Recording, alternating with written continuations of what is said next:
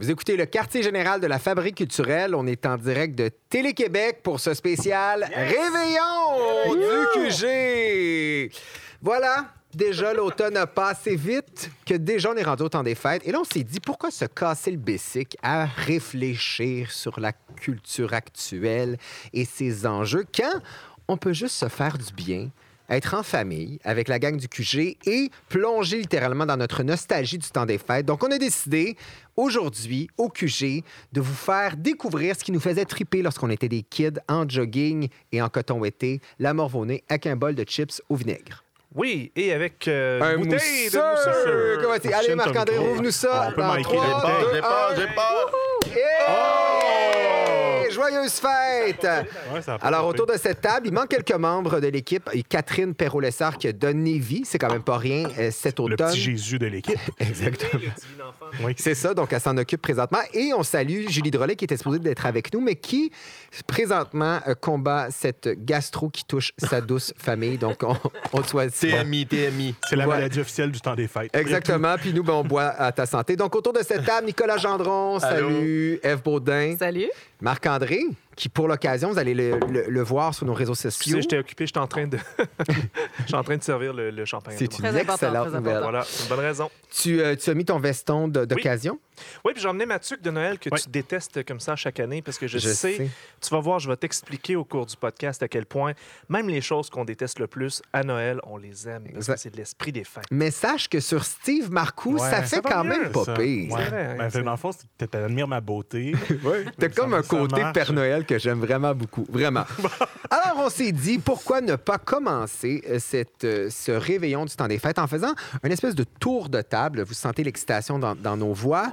Euh, un tour de table souvenir de ce qui nous a fait triper dans le temps des fêtes lorsqu'on était tout petit. Et Dieu sait qu'on se rend compte qu'on était beaucoup influencé par la culture américaine, de mon côté surtout. Donc, il y aura beaucoup, on s'excuse, la fabrique culturelle, de références américaines, mais il y a quand même du québécois, Ben faut le oui, dire. beaucoup. Oui, Vraiment. Donc, Nicolas, euh, toi, Hey, hein, on s'en sort pas? Si quelqu'un a besoin d'un légume, vous pouvez me le demander à tout moment dans l'émission. Moi, c'est pas en odorama, là, mais j'ai plus une clémentine parce Ouais. que c'est quand même associé à, on dirait, au temps des Ben fêtes. oui, hein, quand, quand, quand t'avais une bonne vie. euh, On arrête d'en manger au mois de janvier parce Ouais, qu'ils deviennent c'est comme c'est en styromousse. C'est ça. Puis quand t'avais une bonne vie, en 1923, t'avais une orange dans ton, dans ton, euh, dans ton mon- Et je tiens à féliciter quand même Marc-André, te- te- faut le dire, t'as amené une couronne de crevettes tantôt. Ouais, on l'a tout mangé. Tu me félicites d'avoir emmené une couronne de Mais crevettes. je trouve que c'est un beau geste. Hey, je te dis qu'on manque de contenu dans ce c'est- le- fondement On est culturel de gros l'émission. C'est la nourriture. Donc, ciné cadeau, Nicolas, Hey, pour toi, ça, verre. ça, ça a une. C'est ton verre, ça?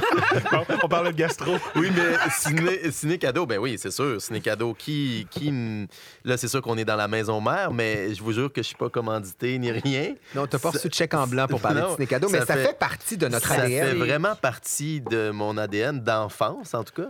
Puis j'en parle euh, encore avec euh, le sourire, puis la bonne humeur. Puis s'il y a quelque chose aussi de, de rassembleur où on, où on se réunit autour des mêmes titres fédérateurs. Et puis, comme j'étais justement dans, dans- la nostalgie, je me suis dit, on dirait que je vais gratter un peu plus loin.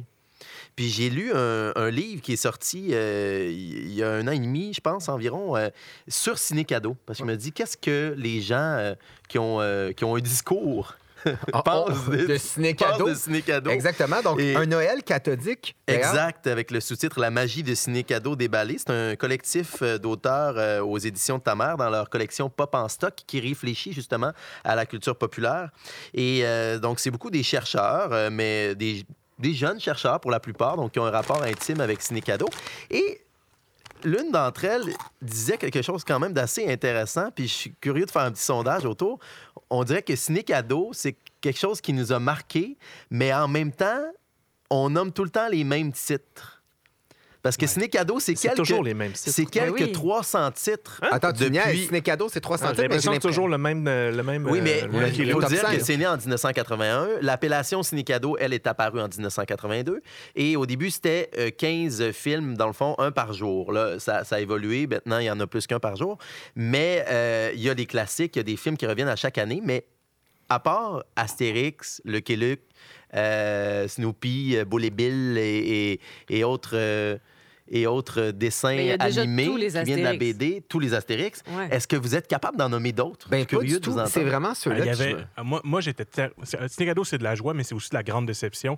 Quand c'était Astérix, j'étais content. Quand c'était Lucky Luke. Ouais. Mais quand on tombait vers la fin, puis on arrivait proche de l'école, puis on tombait dans les Garfield, ah là, ça m'emmerde. C'était comme Ah, des restants de table, Oui, c'était comme des Garfield. restants. Non, mais c'est vrai, fun, hein, mais Garfield, contre- euh, par rapport à Astérix, Ben, non. C'est parce que les récits dans Garfield, on s'entend, sont Oui. quand même moins, euh, moins développés Ouais, euh, qu'une intrigue de Tintin ou, ou qu'Astérix.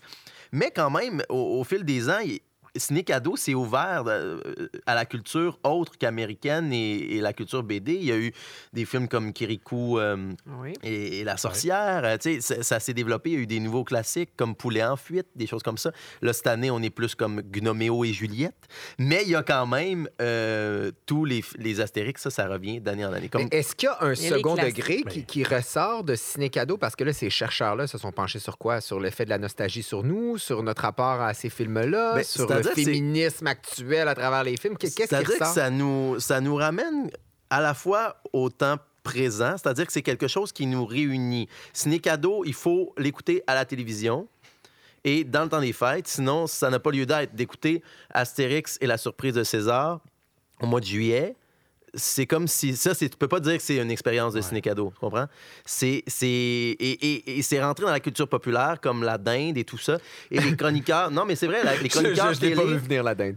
ont, ont- ont cultivé ce langage-là Ouais. pour dire ciné cadeau est une tradition, puis tout ça. C'est Moi, avec puis les c'est amis, du on langage marketing quand c'est les aussi. 12 travaux.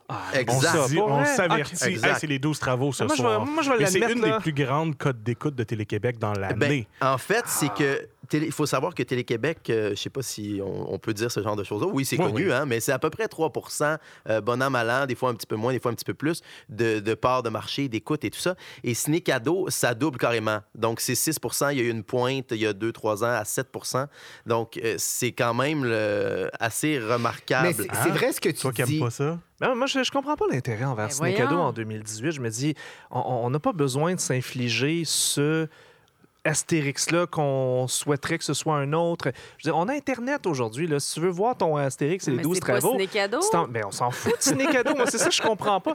Je comprends pas que les gens se désabonnent du câble, mais sont encore fascinés par Ciné Mais c'est comme une religion. là, euh, Là-dedans, il y, a, il y a quand même, il, il mentionne qu'il y a eu aussi une fratrie. Euh, moi, je savais pas que je- que- qu'on pouvait s'appeler des cinécadiens. Ah ben, tu vois. Et, et là, euh, il y a un blog qui a été parti euh, il y a trois ans qui s'appelle Souvenirs de ciné cadeau. Et c'est justement pour aller déterrer les petites pépites dans les quelques 300 titres. Les films qui ne sont disponibles que sur VHS, ils doivent de gens mettre qui les ont enregistrés. Euh, il y a- écoute, Ciné Cadeau a joué Bananas de Woody Allen comme, euh, comme Bac et Bottine. Non, mais Donc, en- il y a eu de tout. Mais en fait, Mais Nicolas, c'est très- simple. On se souvient des cinq mêmes parce qu'ils mettent les cinq mêmes qui attirent le plus de codes d'écoute, tout On simplement. s'entend. C'est les. euh, ce qu'ils appellent des locomotives qui vont éventuellement attirer des gens vers des, des titres moins connus. Mais un angle que j'ai trouvé vraiment euh, pertinent, et c'est sûr que de nos jours, on en parle de plus en plus. Euh, tu disais le féminisme, tantôt tu évoquais le féminisme. Il y a euh, Sandrine Galland, qui, elle, qui a écrit un texte Un jour, son prince viendra. Mais la princesse sera sortie combattre des monstres. Et elle, elle a simplement analysé euh, essentiellement la programmation ciné-cadeau de 2015, donc euh, un an environ avant l'apparition du livre, et pour en venir à un constat assez déprimant de les, les femmes ne sont pas euh, partie prenante Représentés.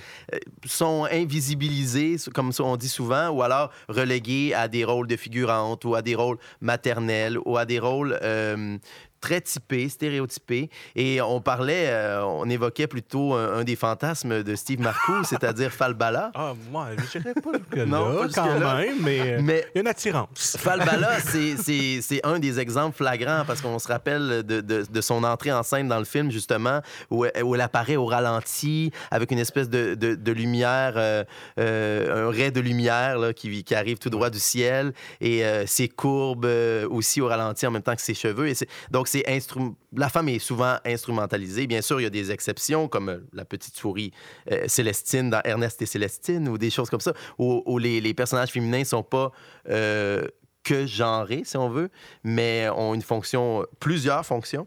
Moi, j'aurais pensé qu'en 2015, on était rendu ailleurs.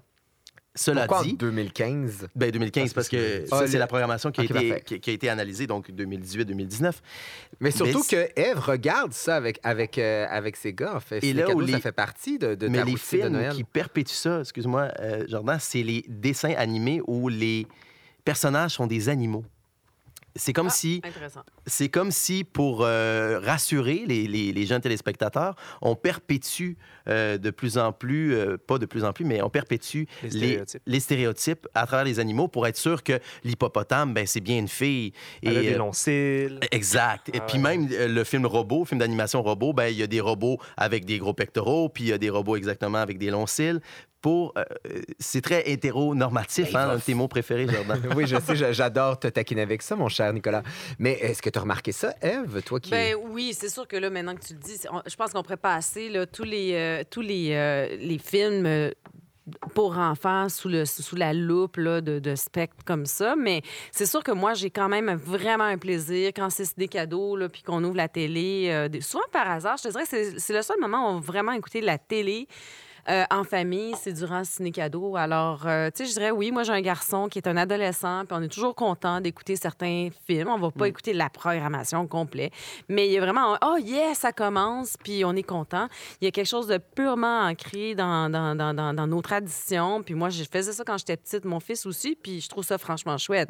Donc oui, je comprends que certains Il films... faudrait peut-être euh, revisiter de- certains choix en fonction... Ouais, en- en- mais avec tous la les films devraient être enlevés dans ce compte-ci, parce que je veux dire, les Astérix sont super aussi. Puis euh, même les Cléopâtre, qu'on qu'on- euh, qu'on identifie à une figure euh, forte, justement, on analyse là-dedans, elle est euh, rapidement euh, infantilisée et réduite à sa fonction euh, de, de belle femme aussi, même par Jules César, et même si c'est la seule femme qui est capable de lui faire soutirer des excuses. Euh, donc, mais en même temps, c'est ça, le, le ciné cadeau. Il y a des répliques cultes. C'est comme si c'était un lieu de rassemblement comme l'église autrefois, là, un perron d'église. Euh, Perron. Et, tu sais, le pudding, il y a le pudding chômeur, puis il y a le pudding à l'arsenic, puis on est capable de réciter des, des, des- des répliques de, de, de Cléopâtre, là, Gaulois venu de loin pour m'accabler de haine. Et tu Ouais. es capable de compléter? Non. En même temps, en ayant ce discours-là, on n'est pas en train de faire le Baby It's Cold Outside euh, québécois en se disant Ben. Ah, faudrait qu'on mette ces films-là peut-être à l'index, qu'on les revoie. Euh, On peut s'abandonner à l'esprit des fêtes et à l'esprit du ciné On peut, mais on serait, on serait Mais- peut-être dû aussi pour des nouvelles formules. Ah, toi, tu nous casses Enfin, le party. on, a, on a fait le tour des toi, Astérix. c'est- là. Ouais. Tout- Non, mais moi, Mais je en pense que c'est une bonne occasion de discuter. Si tu écoutes un film comme ça Ouais. avec tes enfants, tu peux discuter, hein, franchement, c'est quoi les personnages féminins? Moi, je dis souvent ça devant des films, n'importe quel film. Avec mon fils, des fois, on fait, oh mon Dieu, quel personnage. Puis elle fait juste Ouais. la belle fille. Puis c'est souvent une discussion qu'on a. Tu peux l'avoir en regardant un film pour enfants aussi. Puis il y a un attachement particulier à Astérix ici au Québec parce que on s'associe aux irréductibles gaulois Ouais, depuis exact. toujours. Ah, ouais. Et il y a ça qui, en fait un classique. Ouais, mais ça même. aussi, c'est un petit peu mais dépassé. Je Oh, sais, bah. mais quand Eve, toi aussi, le cinéma fait partie de, de vraiment de, de, de ta, de tes plus beaux souvenirs. Donc, euh, le livre, pour ceux qui veulent le lire, euh, c'est quand même intéressant. Ça s'appelle Un Noël cathodique. Donc, pour un peu euh, s'intéresser et euh, réfléchir sur ce qui a marqué notre enfance, c'est intéressant. Donc, c'est à quelle édition? euh, Aux éditions de ta mère. aux éditions de ta mère. Merci, euh, Nicolas. Eve, tu, euh, donc, Fanny et Alexandre. Ah oui, mais tu sais, moi, Et- quand, quand on, a, on a dit, bon, c'est quoi vos souvenirs d'enfance euh, par rapport à Noël, euh, culturel, évidemment, moi, j'ai pensé, euh, oui, à Fanny Alexandre, à Ciné Cadeau, puis tout de suite après à Fanny Alexandre. Puis je pense que Fanny Alexandre, qui est un, en fait une série télé de Ingmar Bergman, ce n'était c'est ensuite il en a fait un film. Ah oui, tu vois, je savais pas ça. Ouais, alors c'est vraiment ça qui m'est revenu. Puis euh, à l'époque, c'était aussi euh, Télé-Québec qui diffusait ça durant l'époque de Noël. Donc là, c'est un hasard aussi que c'était sur Télé-Québec. Puis mais moi, j'en garde vraiment des souvenirs très, très, très, euh, je dirais, particuliers. Pourquoi? Parce que c'est un- une épopée vraiment superbe d'un très grand cinéaste qui l'a fait pour, le, pour la télé. C'est, ça dure en tout plus de cinq heures. Donc, c'est cinq épisodes. Et je pense que ça faisait partie de cette magie-là parce que finalement, on devait s'asseoir à cinq reprises, une heure. Souvent, j'étais avec ma mère pour reg- regarder la série. Euh, Puis c'est de la grande, grande, grande série par un des plus grands maîtres de cinéma. Euh, donc, et puis ça se passe dans un village suédois au début du 20e siècle. C'est une famille de théâtre. Puis au début, ça commence avec Noël. Puis je pense pour ça qu'il la diffusait d'année en année à Télé-Québec à l'époque. Ça ça commence le soir de, de- de Noël au théâtre et le, le- la scène de film est vraiment superbe. Euh, et puis d'ailleurs, euh, la scène de repas a été reprise par Woody Allen dans Mm-hmm. Anna et ses sœurs par, plus tard parce que, bon, Woody Allen aimait beaucoup Bergman. Et puis, euh, en fait, c'est l'histoire, donc, cette famille-là, qui est une famille de théâtre où on, on comprend que c'est une famille qui s'amuse beaucoup, sont très extravertis, la famille semble heureuse. Ah oui, vraiment. Et comme dans tous les contes, le père meurt et par la suite, rien ne va plus. La mère se marie avec un évêque luthérien et là, il- les enfants déménagent avec cet homme-là et ça devient euh, très, très, très euh, strict. Euh, autoritaire et tout change. Mais ce qui est fabuleux dans la réalisation de Bergman, c'est que tout est vu à travers son œil d'enfant. Et on sent que Bergman lui-même, en fait, euh, euh, a créé ce personnage-là pour représenter qui il était petit. Cette vision-là. Est-ce que c'est la naissance du créateur, un peu, en quelque sorte, comme de, Ben, ça, de, ses, de ses thèmes moteurs, en tout cas la mort, et puis le... Possiblement qu'il y, a- qu'il y a eu ça, mais on sent vraiment qu'il y a un regard de où il scrute euh, l'âme humaine, il y a la douleur, la cruauté, la morale, la le désir, des choses comme ça. Mais c'est vraiment différent de ces autres films quand même, Mhm, oui. parce que justement, c'est un film où il y a une vision de l'enfant qui est le personnage principal. Et dans ce sens-là, moi, je pense que c'est une très, très grande œuvre. Et en faisant ma recherche pour venir ici, j'ai réalisé que le théâtre de Denis Pelletier allait faire euh, une adaptation théâtrale de ce film-là, en fait, de cette série télé-là. Euh, et donc, c'est Félix-Antoine Boutin et Sophie Cadieux qui ont fait la mise en scène. Wow. J'ai vraiment hâte d'y aller. C'est sûr que je vais aller voir ça. Sans- C'est la fin janvier, février Hey, euh, Et ça ne 2019. durera pas cinq heures. Oui, parce que non. Nicolas, t'es conseiller Ouais. artistique au théâtre Denis Pelletier. Oui, Est-ce que oui. tu peux nous en parler un petit peu? J'ai hâte de voir. Ben, c'est sûr que là, c'est un film où il y a du théâtre. Donc, on a cette chance-là d'amener euh, une espèce de mise en abîme euh, aussi euh, dans, l'adaptation théâtrale. Donc, ça demeure une troupe de théâtre, mais au centre, c'est le point de vue vraiment euh, des enfants et en particulier celui d'Alexandre sur le monde. Le monde cruel des adultes, mais aussi le monde fascinant, obsédant. Absolument. Puis c'est ça, sa sœur aussi est très présente. Mais c'est vraiment, en tout cas, je suis vraiment curieuse de voir ce, ce show-là monter au théâtre parce que dans la série télé, la- le visuel était tellement important.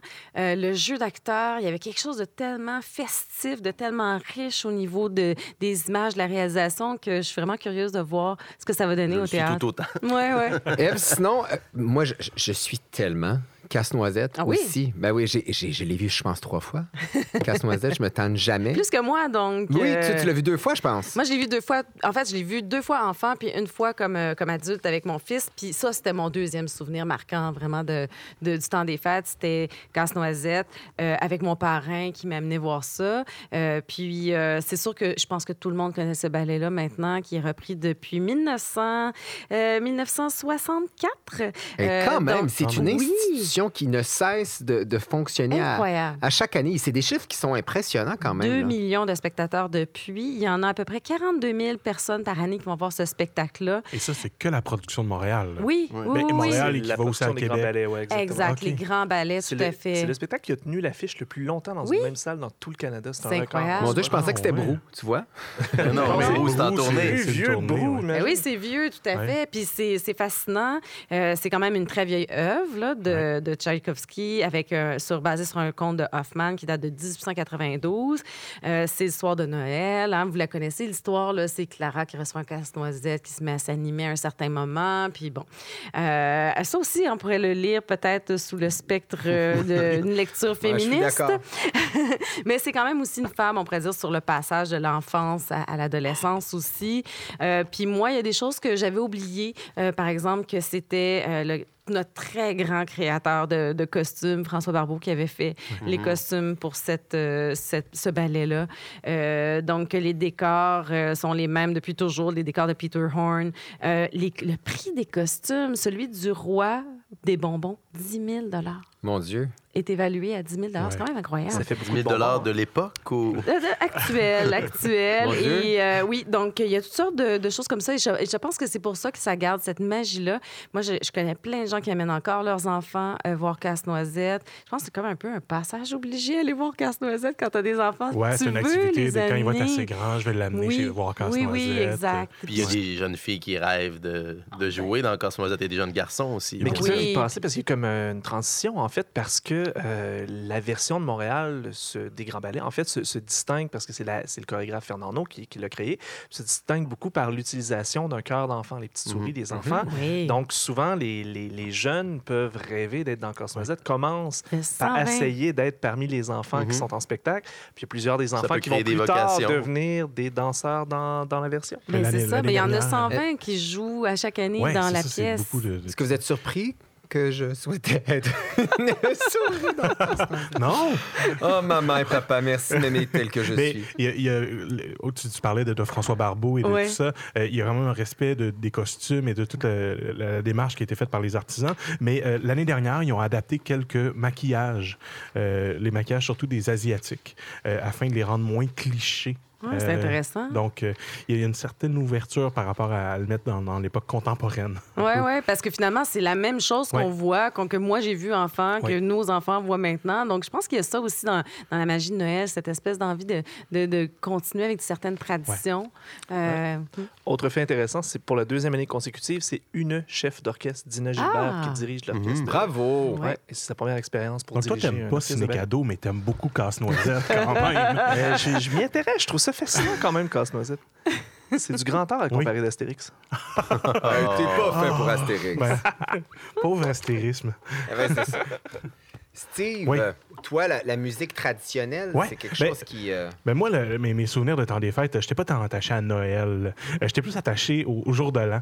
Parce Ben que, oui, parce que t'es enfant unique, donc t'étais un petit peu, euh, comme, comme je t'ai appelé tantôt, la poune en spectacle. T'avais, t'a- t'avais planché dedans. Exactement, oui, parce que là, dans la famille euh, maternelle, il y avait comme une plus grande famille, puis je pouvais faire des petits spectacles. je pouvais enfin. Ça devait être magnifique. J'espère qu'il existe des, des archives vidéo de ça, non? Euh, vidéo, non, non, mais euh, j'ai une photo.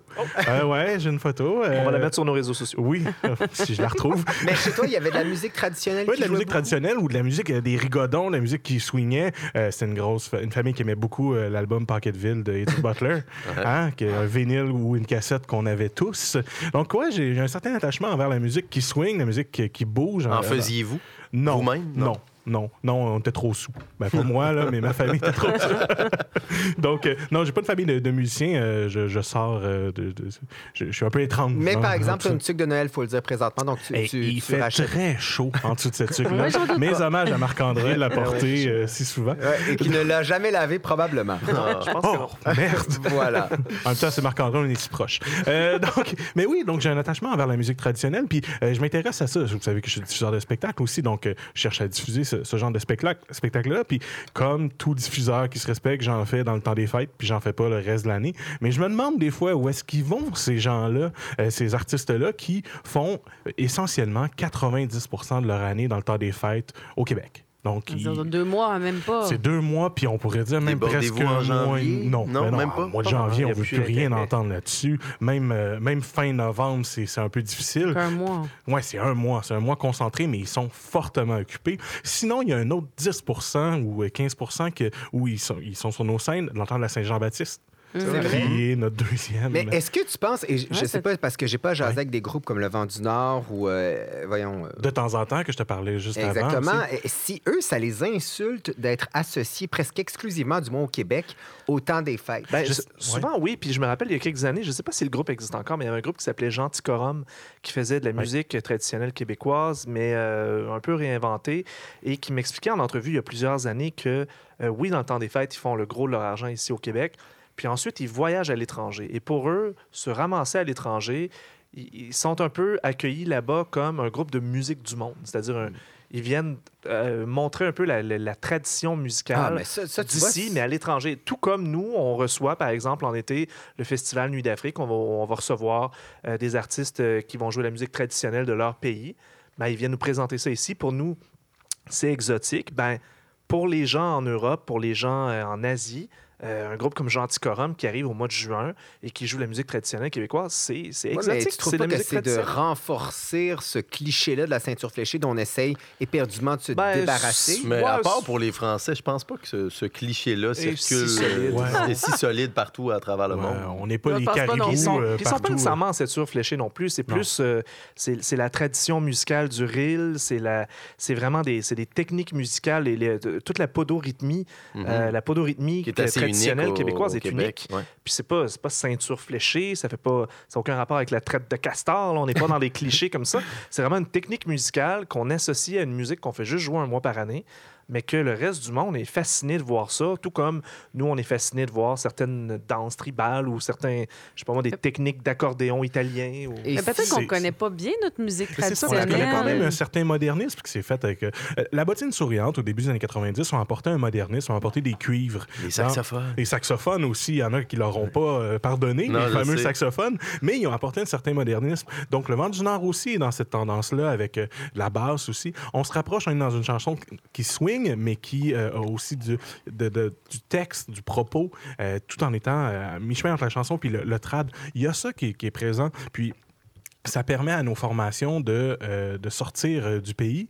Et les trois marchés principaux, c'est essentiellement l'Europe, l'Asie et l'Amérique du Sud, où il y a un intérêt. Et l'Amérique du Sud. Ah l'Amérique du sûr. Et Sud donc, ils voyagent à l'année, ces Ils gens-là. à l'année. Ouais, Wow, c'est Et incroyable. ils ont des tourneurs et ils ont des cachets nettement plus substantiels Ah ouais. que ce qu'ils ont Mhm. ici, même dans le temps des fêtes. Mm. Euh, c'est des tourneurs, puis c'est pas des petits tourneurs, des, des représentants d'artistes qui les représentent. Les salles vrai. sont pleines. Ben, euh, ouais, ben, les salles sont pas pleines non plus, nos artistes québécois. Non, non. Euh, après ça, ben, il Ouais. y a- il y, a quand même euh, il y a des festivals de folk fest, des choses comme Ouais. ça où il y a quand même un, bon bassin. Ouais. Euh, mais donc c'est vraiment. Puis euh, les le fêtes nationales partout à travers le monde, ils sont pas juste au mois de juin non plus. Donc, Exactement. euh, Oui, oui. il doit y avoir euh, ça aussi. Il y a un ça- ça circuit, oui. circule dans la. Et toi, tu as redécouvert, Eve, la musique traditionnelle. Tu, tu disais justement que Ben, tu... euh, je- En fait, moi, je me rends compte que je la connaissais assez peu. Là. Ouais. Je restais dans les classiques qu'on connaît tous. Mais récemment, euh, avec mon frère, on s'est dit ah, à Noël, on fait jouer de la musique euh, traditionnelle durant euh, nos réceptions, là, les soupers. Puis ça met de l'ambiance. euh, c'est incroyable. Donc, euh, je veux dire, le potentiel de mettre le party avec la musique traditionnelle,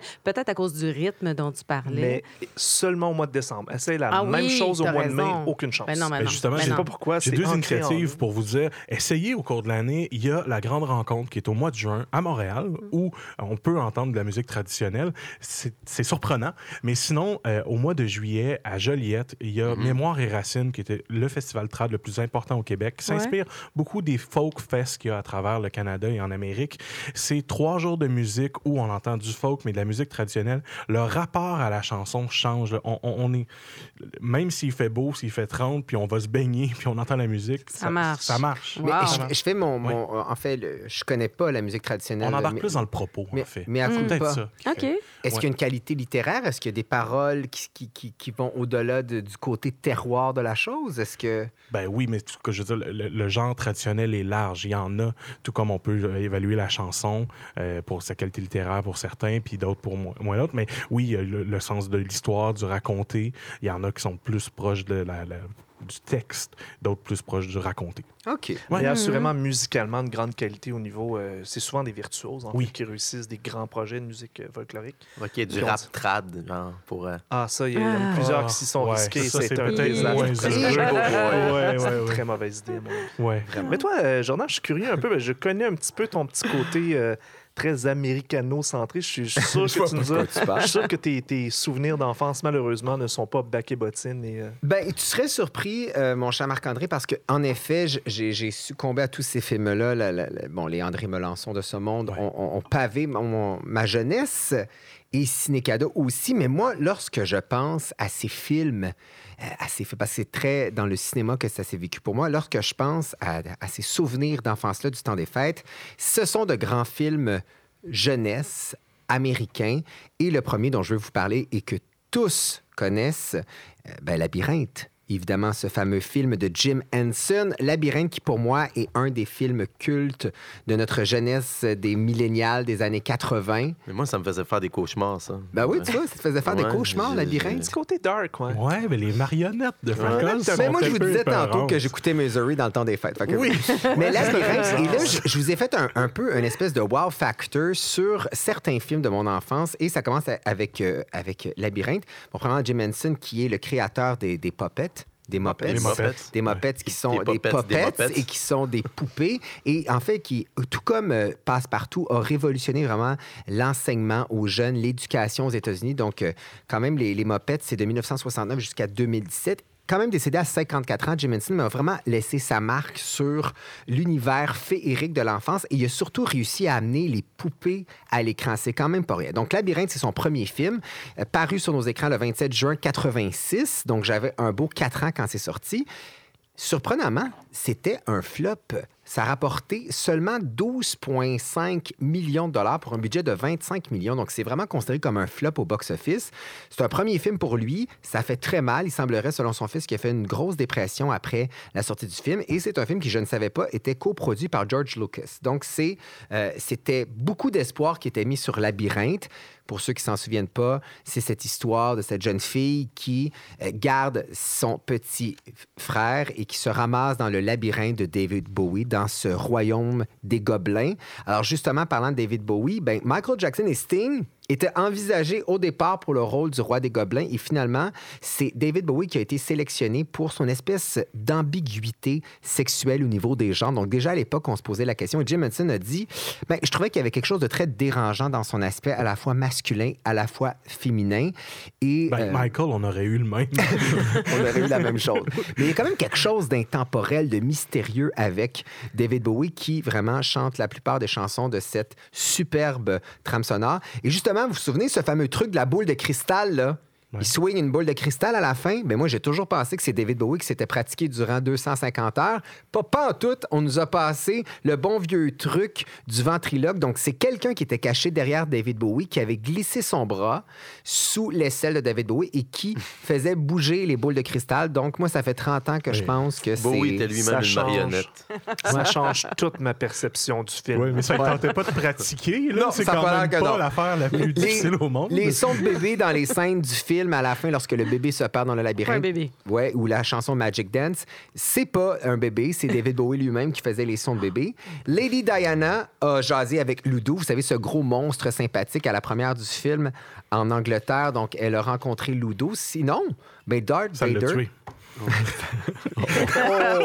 Plusieurs années plus tard. Plusieurs années plus tard, c'est C'est exactement sa rencontre avec. Oh mon Dieu. Donc, euh, eh ben, vu que George Lucas était euh, coproducteur du film, ben, il a envoyé le jour du premier, le premier jour de tournage, Darth Vader sur le plateau, euh, offrir ses souhaits de tournage à Jim Henson. Et euh, C'est quand même un personnage un peu mortel, morbide. spécial. je trouve ça très drôle. Et j'ai renvoyé ses trois PO plus que. Non, il a envoyé Darth Vader. Darth Vader. Ben voilà, Et vous savez, Ougel, ce petit, euh, ce petit gnome qui amène toujours euh, le personnage féminin dans plein d'anecdotes, puis qui, qui, qui c'est à la fois un traître, à la fois meilleur ami. Ougel, ben vous pouvez le voir, savez-vous? Et ça, je trouve que c'est l'anecdote qui vaut le détour.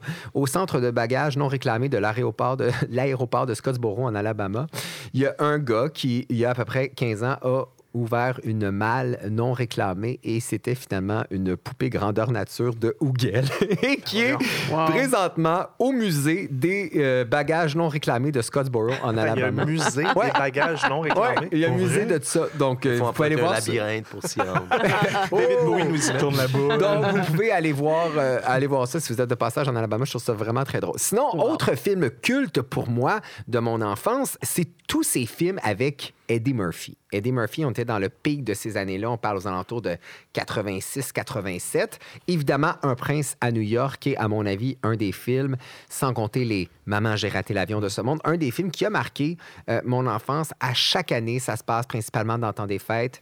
Euh, ce film-là joue à la télé. À l'époque, il y avait TQS qui le diffusait beaucoup. Maintenant, c'est à TVA. Alors, vous vous souvenez de Un prince à New York, Son Altesse royale, le prince Hakim de Zimanda se ramasse euh, à New York pour épanouir sa personnalité et sa sexualité en vue de son mariage. Donc, se ramasse dans le quartier défavorisé de Queens, parce que Queens, ça veut dire reine, donc il pense que c'est un quartier royal. Et finalement, c'est là que le film culte prend tout son envol. Mais- La Attends, C'est un fameuse... film pour enfants, Jordan? C'est un film pour jeunes enfants, pour euh, très Ça parle de familial. coupe de Ouais, cheveux, c'est ça Exact. parle de- Mais c'est aussi ça, mon ça, enfance, c'est euh, c'est d'avoir la chance de regarder des films qui qui sont pas tout à fait notre âge parce que nos parents sont occupés à farcir la dinde puis à, à, à jaser avec la visite. Donc, nous, on était scotchés sur la télé au sous-sol. Donc, la fameuse scène d'entrée où, euh, dans le palais de Zaminda, où tous les danseurs africains dansent, ben, c'est Paula Abdul qui a chorégraphié. Wow. chorégraphié ça en 87. Fait que ça, je trouvais ça super drôle. Paula Abdul, qui fait partie d'un de mes films cultes, je l'ai pas vu venir celle-là. Sinon, le McDowell, vous savez, cette franchise où... Il faut, euh, attends, attends, attends, il faut dire McDowell. McDowell, McDowell. exact. Ne jamais oublier comment c'était doublé ce film-là. Moi, c'est Oui. le doublage. vaut Et ça, c'est une autre affaire. Ce, type de doublage-là Ouais. n'existe plus. Je trouve ça bien, bien triste. C'est- un film que je ne veux voir qu'en français. français, ben Ouais. tout Et- comme Labyrinthe, tout comme les Goonies. Ouais, non, mais celui-là, les blagues dans le salon de coiffure, je les connais en Moi, je, je français. me rappelle encore du moment où il euh, avoue à sa dulcinée qu'il est un prince. Il lui avoue dans la station de métro et il y a une vieille dame qui le regarde ensuite parce que là, la fille, elle est insultée, elle s'en va. Puis il y a une vieille dame qui a tout entendu, puis elle le regarde et elle lui dit Si c'est vrai que vous êtes prince, moi, je vous épouse tout de suite. Je m'en rappelle encore. Ça fait 25 ans que j'ai pas vu ce film-là. Je me rappelle de cette réplique. Ben, tu vois, le Puis moi, je pouvoir dis, de ces films-là. Ah, ah, ah, ah, en, en pensant toujours à ce film-là. Ouais, voilà. Bon, bon, bon, et donc, on n'est pas, je suis pas le seul, finalement, à triper Non. sur un prince à New York. Donc, le McDowell's, c'est en fait un restaurant Wendy's de Queens qui a été modifié pour la chose. Et les gens pensaient que c'était une nouvelle franchise et se présentaient au restaurant pour manger euh, euh, des burgers de chez McDowell's pendant le tournage. Finalement, euh, le restaurant de, de- de Queens a été démoli, mais il semblerait que la page jaune du McDowell's existe encore sur Internet. Sinon, vous savez, le roi et la reine de Zamunda qui viennent chercher leur fils, ben, il semblerait que le réalisateur du film a tellement trippé sur ces deux-là. En fait, c'est eux qui faisaient aussi la voix du roi et de la reine dans Le Roi Lion. Donc, il les a repris pour jouer à nouveau le roi et la reine dans un autre film à tendance africaine. Et c'est la voix de Darth Vader. Et c'est la voix de non, Darth mais pour Vader, vrai, voilà. c'est la voix de Darth Vader. Mais tu vois, tu me l'apprends. Va être de retour Ah ouais? d'ailleurs, Dans dans, le- le- la nouvelle version. euh. Ben voilà, il semblerait qu'il y a une suite d'ailleurs qui, qui est en, en préparation de ça. Sinon, ben, en 2005, dans Gold Digger de Kanye West, ben, il y a une référence à ce film-là et Buster Rhymes aussi. Donc, c'est un film culte aussi pour la communauté afro-américaine. Sinon, ben, évidemment, la guerre des tucs. Là, je reviens au Québec, la que guerre ça, des au tucs. moins, se passe dans le temps des fêtes. Ça se passe dans le temps des ça fêtes. se passe dans le congé de Noël. Donc, André Mela- Melançon, produit par Rock Demers, c'est un film de 1984 qui, qui a vraiment été un, méga, méga, méga hit ici au Québec. Ça a quand même été distribué dans 125 pays. Ça a été presque six mois à l'affiche au Québec, faut le faire. Donc, euh, il y a eu une version animée de ce film-là lors du 25e anniversaire du film. Et savez-vous comment est née cette idée-là de faire un- une reprise en dessin animé? C'est... Oui, non? Vous le savez Non, pas? non. Parfait. Alors, c'est Rock de Mers euh, qui a reçu une pétition de 11 000 noms qui Wow. demandait de faire un remake du film. Là, il s'est dit, ben là, je peux pas comme refaire un remake de ce film-là avec des vrais enfants, etc. Donc, je pense que la meilleure façon de faire revivre euh, le- la guerre des tucs, c'est d'en faire un film d'animation. Ils ont pris ça au sérieux quand même parce que t'as de la neige sur ton épaule, la guerre, la guerre, c'est pas une raison pour se faire mal, ce sont des phrases cultes, donc tu peux pas scraper la guerre des tucs. Alors, ils ont fait affaire avec euh, une équipe de production qui ont pris la chose très, très au sérieux. Ils sont allés passer du temps dans Charlevoix où le film a été tourné pour justement, même si c'était en animation, s'inspirer vraiment des lieux véridiques. Donc, la blancheur de la neige, les collines, les maisons, etc. Donc, tournage qui s'est déroulé dans le coin de Saint-Urbain, euh, dans la baie Saint-Paul. Donc, euh, ils se sont vraiment inspirés. Il semblerait que si vous regardez le film d'animation et vous regardez ensuite la version originale, c'est très, très, très semblable. Donc, ils ont vraiment eu un souci du détail. Et là, il y a une suite. Il y a une Il y a une suite. suite. Ah ouais? suite. Mais tu sais suite? qu'il y a une suite à la guerre des Tucs, en vrai, là. Ouais, la, La forteresse forteresse, suspendue. suspendue Oui, mais avec Xavier Dolan. c'est comme on veut pas le savoir. Ouais, mais c'était tellement pas bon. C'était pas, c'était pas C'était- correct, mais c'est pas le film culte et la, su- Non. la super chanson de Nathalie Simard aussi, L'amour a pris son temps. Donc, 1984, euh, André Melançon, justement, a changé ma vie avec, avec ce film-là. C'est aussi les- les- le premier de la série des Contes pour tous, aussi. Donc, c'est ce qui lance le bal. Il faut savoir, je savais pas ça, mais Rock de Mer, c'était psychoéducateur à la base avant d'être cinéaste. Donc, son intérêt pour les enfants est vraiment né de sa job de psychoéducateur et certains comédiens qui ont travaillé avec lui disent ben c'est vraiment une, une- une technique euh, particulière qu'il avait de diriger les jeunes enfants acteurs et se pencher à leur niveau, jaser avec eux, utilisait vraiment ces notions de Tu parles de psychologie. André Melançon. André Melançon, Ouais, voilà, ça. André Melançon, Roch je Demers, m'excuse. c'était le producteur. C'est ça. Donc, André Melançon euh, utilisait vraiment ces techniques de psychoéducation en, en coachant ces jeunes acteurs qui ne l'étaient pas à la base. Et il a parlé de Maë Paiement en disant qu'avec Maë Paiement, dans Bac et Bottine, à l'époque, il a vraiment senti que cette petite fille-là avec un in- avait un instinct du jeu vraiment extraordinaire. Qu'est-ce qui s'est passé depuis ce temps-là? Avec Marie Perron. Ouais. Voilà. Sinon, les autres films, évidemment, culte du Québec, Elvis Gratton, hein, ça, c'est un autre classique qui jouait dans le temps des Le fêtes. Ben oui, ça ah, ben, dans le temps quand des même, fêtes. ça, euh, il y a un party de Noël dans Elvis Ben oui, c'est des films autour de la premier, plage le avec premier. sa Non, non, autour de la piscine. Le, comprends. Mais là, le- vas-tu parler film du de Père Noël? Est une ordure? Ben oui, c'est oui, vrai. Ça, il y a un Père Noël dedans. Il y en a, il y a des rouges aussi qui jouent à chaque année, ce fameux film qu'on ne sait pas si c'est trop bon d'Éric Canuel. Cruising Bar, ça, joue tout le temps aussi dans le temps Oh. des fêtes. Je pense rien à Noël. Oui, il y a des parties de bureau du temps des fêtes dans. Cruising Bar. Sinon, ben moi, il y en a un dont vous m'avez violemment intimidé tantôt en réunion. Moi, j'adore le film Nuit de noces avec Pierrette Robitaille Ouais. et François Morancy. Je sais pas si je joue à chaque année. Ça n'a pas marché, la violence. hein? Euh. Moi, je me demandais si c'était comme le mauvais jeu de François Morancy ou le mauvais jeu de Geneviève Brouillette là-dedans. Ben, c'est un doux mélange des deux, mais il y a quelque chose d'extraordinaire, de surréel dans ce film. Je me suis dit, il y a quelqu'un qui a dit OK, parfait, la Sodec, on débloque des fonds pour Nuit de noces, puis c'est tourné à Niagara Falls, puis on dit oui. Moi, j'adore ça. Mais tu vois, moi, ça, ça m'étonne parce que je me rends compte, en fait, qu'on est vraiment moins difficile envers la qualité des œuvres qu'on consomme pendant le temps des fêtes. Je me trompe-tu? Il me semble qu'on dirait Ben, que. On veut se mettre le cerveau à off. faut se mettre le cerveau à off. Je pense que c'est le moment des vacances, et que là, on en profite, puis on regarde toutes sortes de films qui sont pas toujours super réussis, mais l'esprit de Noël efface tellement de défauts, on dirait. Ça, c'est vrai, C'est vrai en musicalement. musique. Ben C'est vrai en musique, notamment, je trouve que c'est le moment, le, le temps des fêtes, pour faire la paix avec des artistes, en fait, avec des interprètes dont on trouve les compositions quétaines. Et puis là, tout d'un coup, on les entend faire des chansons euh, de Noël qui sont généralement des chansons de- qui ont Des standards. qui, ont des qui sont des standards puis qui ont, qui ont, euh, qui, tu sais, qui ont, qui ont vraiment résisté à l'épreuve du temps. Puis là, tout d'un coup, on découvre les qualités de l'interprète. Je, je vais t'avouer quelque chose. Je pense, Jordan, ça va te faire un grand plaisir. Oh, je sens, je pense que je sais quelle surprise tu me fais. Je pardonne beaucoup de choses à Mariah Carey. Parce que sa chanson de Noël est quand même un classique, faut l'admettre. Puis c'est comme le moment, on dirait, pour que les interprètes comme ça nous en mettent plein la vue avec leur, leur crémage additionnel qu'on n'aime pas en temps normal, mais que là, dans le temps des fêtes, on dirait qu'on l'accepte un petit peu plus. Ça me fait vrai. penser, tu sais, moi, les, les albums que je ressors dans le temps des fêtes, c'est, c'est des artistes que, dans le fond, j'écoute jamais autre que dans le temps des fêtes ou que, dont j'écoute jamais les œuvres qui ne sont pas du temps des fêtes, comme, comme Ginette Renault, pour qui j'ai énormément de respect. Là, je suis pas en train de dire que tout ce qu'elle a fait est Cet quétaine, mais album-là est extraordinaire. L'album de Noël de Ginette Renault est un classique, C'est c'est une- un, c'est un chef-d'œuvre de une Noël. Marie-Michel. Desrosiers, le cœur de l'armée rouge. Mais pour vrai, Ouais. c'est un magnifique album. J'écoute Oui. jamais Marie-Michel Desrosiers. Fernand Gignac, Fernand? Gignac de Noël, c'est vrai. On l'écoutait Michael tantôt. Euh, ben, tout à fait. Michael Bublé, pour moi, devrait hiberner 11 mois par année puis revenir seulement au mois de décembre. C'est un peu ce qu'il va faire, qui a annoncé. C'est fait. presque ça. Ouais. C'est presque ça. Mais il revient à chaque année. Les chansons de Michael Bublé de Noël, c'est comme des productions modernes, des, de- un peu du style de Frank Sinatra jazz. Je suis pas en train de dire qu'il Ouais. est aussi talentueux que Frank Sinatra, mais dans l'approche crooner, tout ça, puis, mais avec une production quand même qui est moins datée que les vieilles chansons Mm. de Frank Sinatra ou de Bing Cosby, par exemple. Donc, on- je trouve qu'on en accepte beaucoup. En cinéma Ben, aussi, c'est quand même cinéma, vrai. Bad Santa ou The, El- The The Elf, Elf. avec Ah, euh, les Will comédies Ferrell. américaines de Ouais. Noël sont généralement des très mauvais films, mais mon Dieu qu'on a du fun à les regarder. En pyjama, avec un petit eggnog, on regarde des films. On le sait très bien. où Même le avec scénario s'en c'est pas vraiment bon. Là, tu sais. Eggnog, c'est pas bon non plus. On- Nos standards Ouais. descendent le mais, mais. Home Alone, euh, scénarisé par John Hughes, euh, c'était quand même C'est vrai très que Maman, j'ai raté l'avion, c'est quelque chose. Ouais, par contre, Ouais. le doublage est absolument pourri, mais on adore le doublage de Maman, j'ai raté l'avion. Pour moi, à chaque fois qu'on est à une table avec des gens puis qu'on se passe quelque chose, il faut dire passe à Kevin, passe à Kevin. C'est une référence au film. Euh, pour moi, ce doublage-là est pourri quand je le réécoute. Mais c'est le temps des fêtes, fait qu'on l'accepte. Fait que là, j'ai testé ma théorie un petit peu plus loin. Je me Ouais. suis dit, plus que tout ce qui est des mauvaises œuvres, dans le temps des fêtes, grâce à la magie de Noël, ça passe.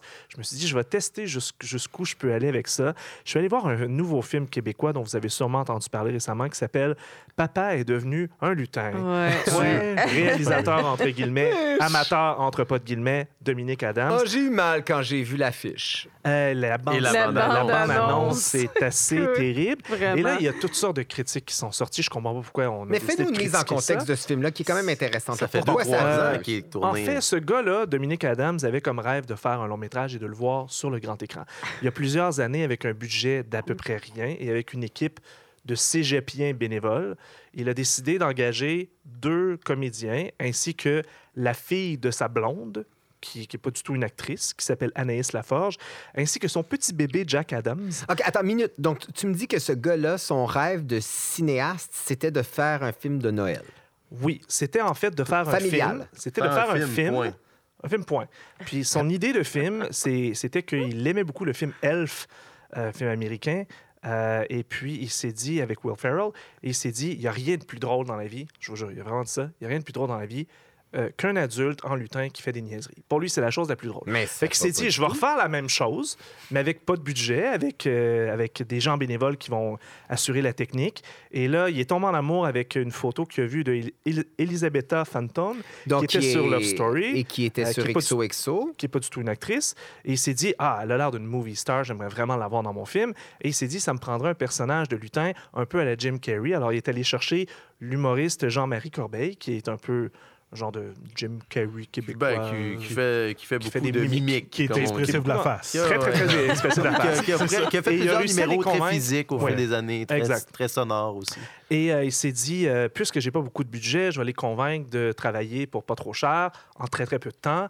Il a réussi à trouver un chalet en Outaouais où il est allé euh, passer une semaine là-bas avec ses acteurs et son équipe Donc, bénévole. il, il a tourné un film dit- en une semaine. en une semaine avec 30 000 de budget. Wow. Et il y a une euh, partie de l'équipe qui s'est perdue dans le bois et qui a Une dû dormir une nuit avec un feu là, de camp Ouais, dehors. il s'était oui, perdu oui, dans le bois. Alors que, après avoir vu le film, il y a une seule scène et trois plans dehors. Donc, pour tout ça, ils ont réussi à se perdre dehors. Je sais pas, Je sais pas comment ils ont fait ça. passé. Mais vous irez voir, il y a un article sur le site Medium qui est absolument fascinant sur l'histoire derrière un peu le making-of de ce film-là, un peu un Histoire. compte-rendu de ce que c'est. C'est pour les coulisses qu'on sort le popcorn plus que pour le film. C'est fascinant comme histoire. Et là, le problème, c'est qu'il y a des critiques qui se sont dit, mais là, puisque ça joue, à- parce que bon, il a achalé longtemps euh, notre ami Guzzo, des cinémas Guzzo, pour euh, diffuser son, son film, mais à l'époque, bon, c'était pas possible. Il l'a refusé plusieurs fois. Et là, récemment, il a parti sa compagnie de distribution. Il a accepté, après plusieurs Donc, demandes, Guzzo, Guzzo, ça, qui a Guzzo. parti Guzzo sa- a sa parti boîte de sa distribution. boîte de distribution et a accepté donc de, de- de diffuser dans ses cinémas le film de Dominique Adams, Papa est devenu un lutin. Mais pourquoi? Euh, pour lui donner une chance, parce que Parce que c'est un dragon Guzzo, il Ouais, investit puis lui, il dans se le non, mais c'est c'est un film familial québécois de Noël. Il s'est dit, je vais donner la chance au coureur. Et là, le film s'est retrouvé à l'affiche. Et donc, qu'est-ce qui est arrivé? Ben, il y a des critiques de cinéma qui ont vu ce film-là à l'affiche, se sont dit, bon, on va aller le voir, on va le critiquer. Il y a des critiques sérieuses et très, très, très acerbes qui sont parues de ce film-là, alors que c'est pas un film à critiquer du tout. C'est c'est en bas des standards techniques Mais d'un c'est film pas fin étudiant. pour le film un peu, non? Mais non, mais c'est- c'est- Ben, raconte à quel point c'est mauvais. C'est très, très, très mauvais. C'est extrêmement raté. La coloration marche pas, le montage marche pas. En fait, il n'y a rien qui marche. Puis euh, Nathalie Petrovski était très, très dure à son égard en disant que, bon, c'est quelqu'un qui avait beaucoup de détermination, mais il lui manquait l'ingrédient principal, c'est-à-dire le talent. Et c'est très difficile à accueillir comme critique, mais quand tu vois le film, effectivement, tu te rends compte que c'est vrai qu'il n'y a aucun des aspects qui est vraiment réussi. Il n'y a rien qui est réussi. Mais à Le montage n'est pas réussi, où les plans sont pas réussis, les dialogues sont atroces. Ils n'ont pas eu assez de temps pour tourner toutes les scènes, donc ils ont dû monter une histoire avec des scènes manquantes. Fait qu'il n'y a pas tant d'histoire. L'histoire, en gros, c'est une petite fille qui est tannée que son père s'occupe pas vraiment d'elle et ne respecte pas l'esprit de Noël. Elle fait un vœu en regardant les étoiles et dit J'aimerais que mon père devienne un lutin.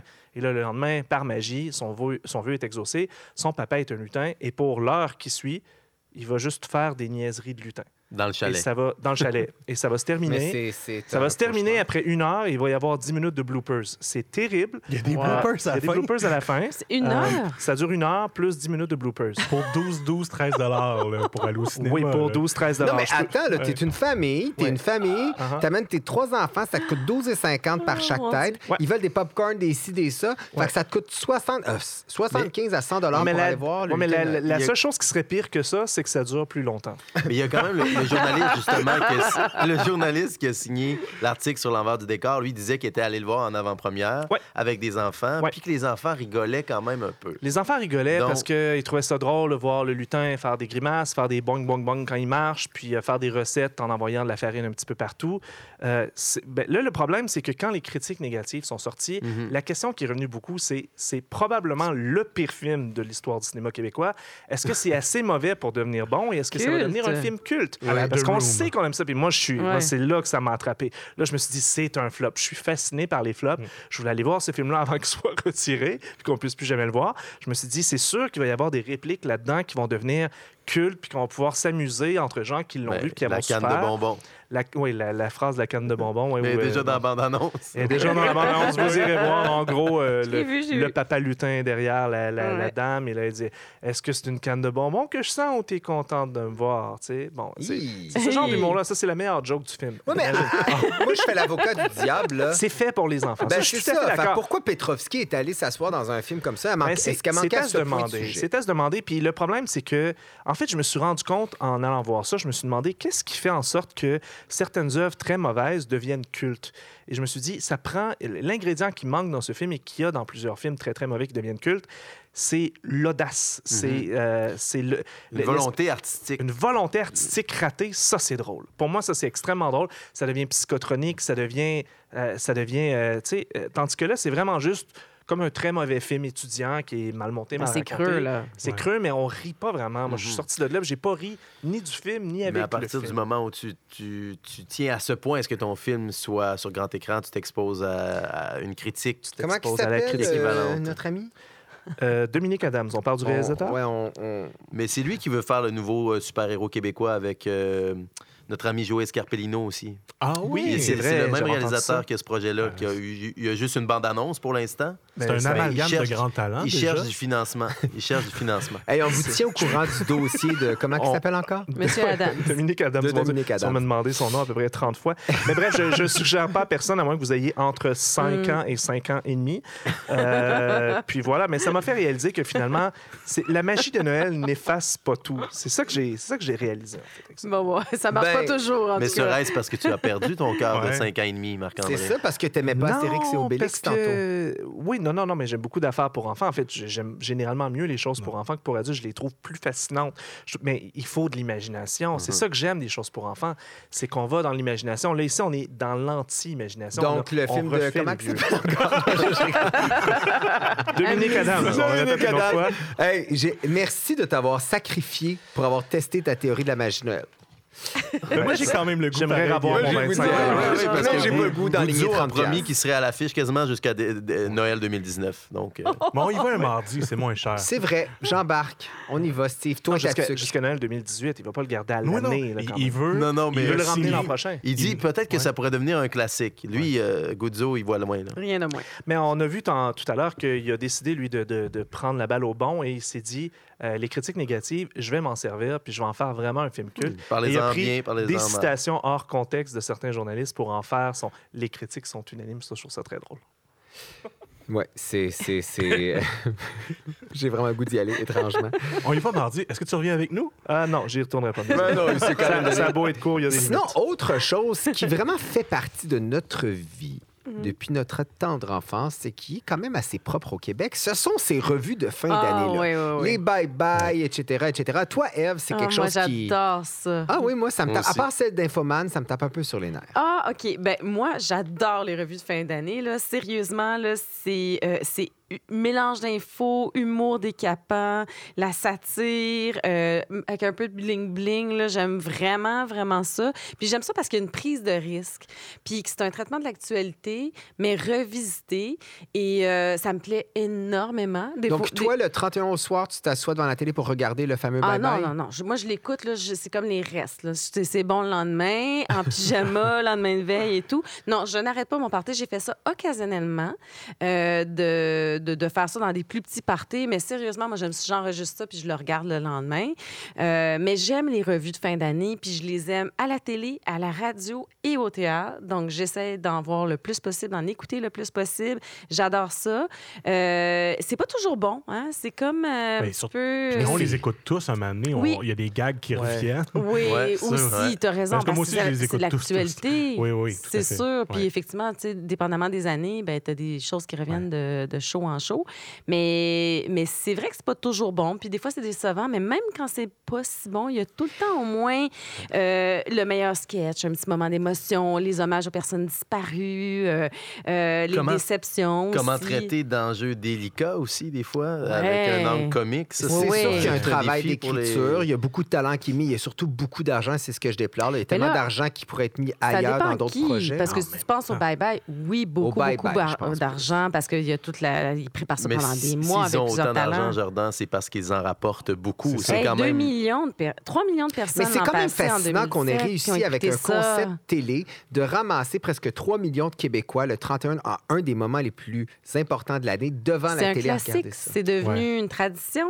Mais aussi, au fil des années, ils, ont fait appel aux personnalités parmi les plus connues Ouais. aussi de, de- de la sphère télévisuelle, d'Olivier Guimond à Dominique Michel, de, de- de Véronique Cloutier. À Michel à- Courtemanche qu'on a reçu Marc récemment. à Michel Côté, à Marc Labrèche. Donc, euh, Quand il n'y en a pas, il y a un manque. Moi, Oui. c'est arrivé des années où il n'y avait pas de bye-bye, puis il manquait Il de manque quoi, quelque chose. C'est dans notre ADN Ouais. un peu, j'ai l'impression. Le bye-bye, on fête les 50 ans du bye-bye cette année. Ça fait quand même Mm. un certain temps que c'est là. C'est dans le paysage euh, télévisuel. Puis je pense qu'au-delà de ça, ce qui est intéressant, c'est qu'il y en a plus beaucoup des shows fédérateurs là, qui réunissent tout le monde où tu attends le bye-bye. Il se passe quelque chose pendant que tu le regardes et là, après, t'en Mhm. jases après. Tout le monde la a eu son moment la préféré. critique. La critique, la critique. J'aurais voulu savoir combien d'articles sont écrits sur le bye-bye dans les jours qui suivent Ah, le fou, ça bye-bye. monopolise l'attention médiatique. Il se passe jamais rien de toute façon. Surtout s'il y a scandale. On, on se rappelle qu'il y a eu quelques scandales au fil des ans. Ben C'est oui. vrai que j'avoue que, cette année, j'ai j'ai- j'ai hâte de voir ce- cette, cette Il y a même une exposition cette année pour les 50 ans au musée Grévin, Ah. des costumes. Puis j'ai manqué de temps, mais je- j'avais trop peur de, Ben, gars, de passer mon temps le- à prendre des selfies avec la statue de Guylaine Tremblay. Puis donc, là, donc, j'ai j'ai manqué Ben, de j'ai une les suggestion du temps des fêtes euh, pour toi, mon beau Nicolas d'amour. Tu iras voir le mardi en après-midi euh, Et Papa après? devient lutin. Musée en- Grévin. Musée Grévin, Voilà, tout de suite ouais. après. Sinon, il y a- il y, a une revue de l'année que tu veux nous Ben, il y a suggérer. Infoman aussi, là. On Oui, ben, parce qu'il y a Infoman. des revues théâtrales aussi. Moi, je Ouais. suis allé beaucoup voir Revue et Corrigé au, au- au fil des ans au Rideau Vert. Euh, c'est sûr que Revue et Il y a beaucoup le spectre télévisuel qui, fait partie de cette, euh, cette revue-là, même si c'est théâtral, dans le sens où ils font aussi au Bye Bye, mais en particulier euh, à Revue et Corrigé, mêler une émission de télévision avec un, thème politique ou, social. Euh, donc ça, ça peut être une formule classique. Des fois, ça fonctionne, d'autres fois non. Mais il y a aussi une autre vue que moi, j'aime fréquenter parce qu'elle est plus en marge, mais ça fait quand même, je pense, presque 10 ans que ça existe, sinon 10 ans. Ça s'appelle politique, euh, Cabaret politique et autres bouffonneries. On a déjà reçu euh, euh, un de ses créateurs, Philippe Lemieux, à, à notre euh, défunte, euh, défunt quartier général euh, en d'autres euh, d'autres ondes. Et puis, euh, c'est c'est vraiment, euh, c'est plus mordant. On se permet d'égratigner pas juste les, les têtes de Turcs habituelles, puis c'est très, très, très politisé. Donc, il faut quand même suivre l'actualité politique pour euh, Pas juste québécoise, hein, d'ailleurs. Non, c'est- c'est vraiment, on Ça- va dans l'international. Ouais. Ça a beaucoup. pris un peu le, le relais des, des, euh, des revues de l'année des apartistes Oui, hein, de ouais, j'ai Zap, hein? 2015, Oui, oui, oui. Puis bien sûr, euh, il y, a- il y a tout le temps des, des- des chansons. Ça aussi, ils se permettent d'aller dans les airs pop pour parler euh, de la Corée du Nord ou de... Sauf erreur, ça part en tournée, c'est un peu. Hein? Ça fait quelques... Ça a commencé depuis deux ans, l'année passée, euh, Québec, Joliette, euh. Terrebonne. oui, c'est Montréal. ça. Euh, ça, Ben, ça, ça, c'est sorti vois, de Montréal depuis deux ans. Ça, ça, ça, ça me parle. Donc, ça, je- c'est C'est ce beaucoup genre de des truc. comédiens et, et chanteurs, danseurs euh, de la relève aussi. Donc, euh, ça, c'est intéressant L'année de dernière, il y avait découvrir des nouveaux visages. Mais moi, j'étais un peu déçu. Il y- avait le, le- le- le Tourlou des appendices, qui était une revue Oui, mais absurde. là- Ça manque un petit peu, des fois, je trouve, dans les Ouais. revues, de diversité dans les types d'humour. De l'humour politique, on a l'humour euh, classique, mais l'humour un peu plus absurde, moi, j'aimerais Ouais. ça. Non, je serais content. parodique. Oui, non, juste parodique, effectivement. En même temps, il y a tellement de grosses forces avec les, Oui. les, les cas établis avec Infoman puis Ouais. avec le bye-bye. Infoman, c'est vraiment te mesurer à ça? Non, mais c'est pas pour se mesurer, c'est pour Non, euh, une différent. plus grande variété. Ouais. euh, Ouais. Je termine en vous demandant, parce que le temps file, quels sont vos souhaits pour l'année 2019 au niveau culturel? T'en as un beau, toi, Eve. Ben, j'en ai deux. Euh, le, le toast, tu vas le faire? Ben, fais-le. non, je pense qu'on on voulait. on- moi, je voulais qu'on porte un petit toast aux 50 ans de notre oui, diffuseur. bravo, on fait Oui. sonner nos verres. C'est quand même un anniversaire important. C'est 50 ans de Télé-Québec. Télé-Québec, exactement. Hein, ou Radio-Québec de mon un enfance. autre- on a- oh oui, effectivement. Donc, euh, aux 50 prochaines années, si on pourrait dire. Puis mon autre là, souhait, c'était euh, directement lié à- à- au discours de Catherine Dorion euh, qu'elle a eu et qui disait que finalement, la culture est un antidote à la solitude. Et j'espère que ce discours-là va avoir une certaine résonance. Donc, Catherine Dorion, juste remettre en contexte, elle est à l'Assemblée nationale pour Québec c'est solidaire. une élue. C'est une Mhm. élue. Donc, euh, elle a, elle a fait un discours qui est extrêmement partagé sur les réseaux sociaux. Vous pouvez le retrouver là, aisément. Ouais. Donc, c'est de ce discours-là dont tu Oui, parles. oui, puis elle parle donc de cette culture-là qui est un antidote à la solitude. Puis ben, c'est assez intéressant son discours.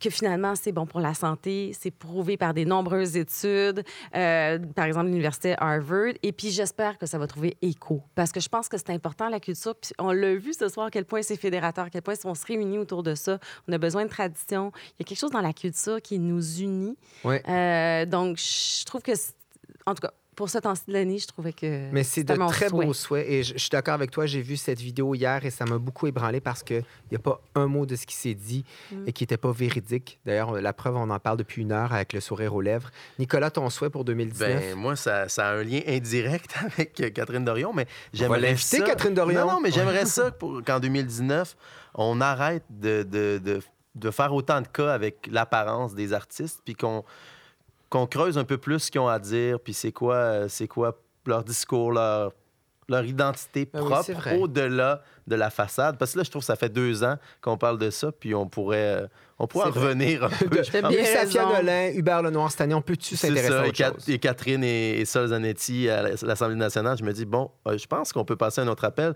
parce que sinon, il faudra brûler le veston à Marc-André Mongrain Ouais. et, et Je suis pas un artiste. et mon lainage de friperie. Steve, rapidement. Moi, euh, ce serait, euh, cette année, ça a été une année euh, quand même de controverse. La contre- une des controverses les plus importantes a été une controverse culturelle.